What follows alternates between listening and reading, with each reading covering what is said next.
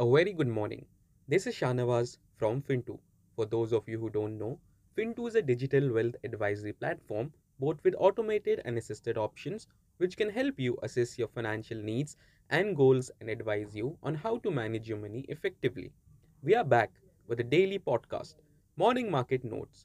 This podcast will primarily be a companion with a morning cup of tea or maybe while you're driving to work and want to know about what is happening in the Indian markets today. These are specially curated observations by our in house research experts. So, here's hoping our morning market notes podcast will add value to your investment decisions today. Markets extended gains on Thursday, with Bank Nifty gaining by 1.5%, outperforming the key indices, but Nifty failed to see closing above 17,700 even after foreign institutional investors buying. After yesterday's up move, the put writing in the system has intensified further, which led to a sharp drop in India's VIX below 18.5%. With foreign institutional investors buying in spot and derivatives market, Nifty is now prone to a major short squeeze in days to come as call writers would be forced to cover positions as weekly could be above 17,500.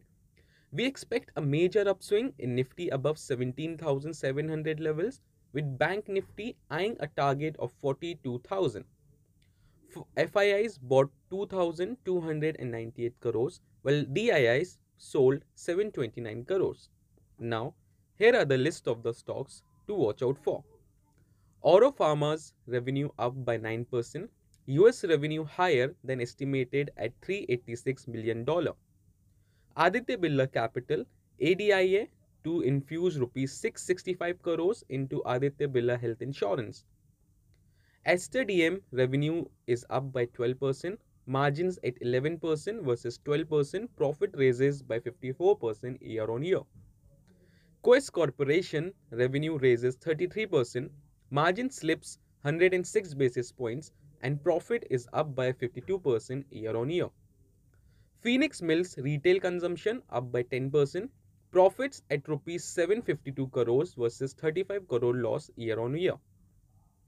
KSB's profit up by 74%, EBITDA margins at 13.3% versus 12.7% year on year.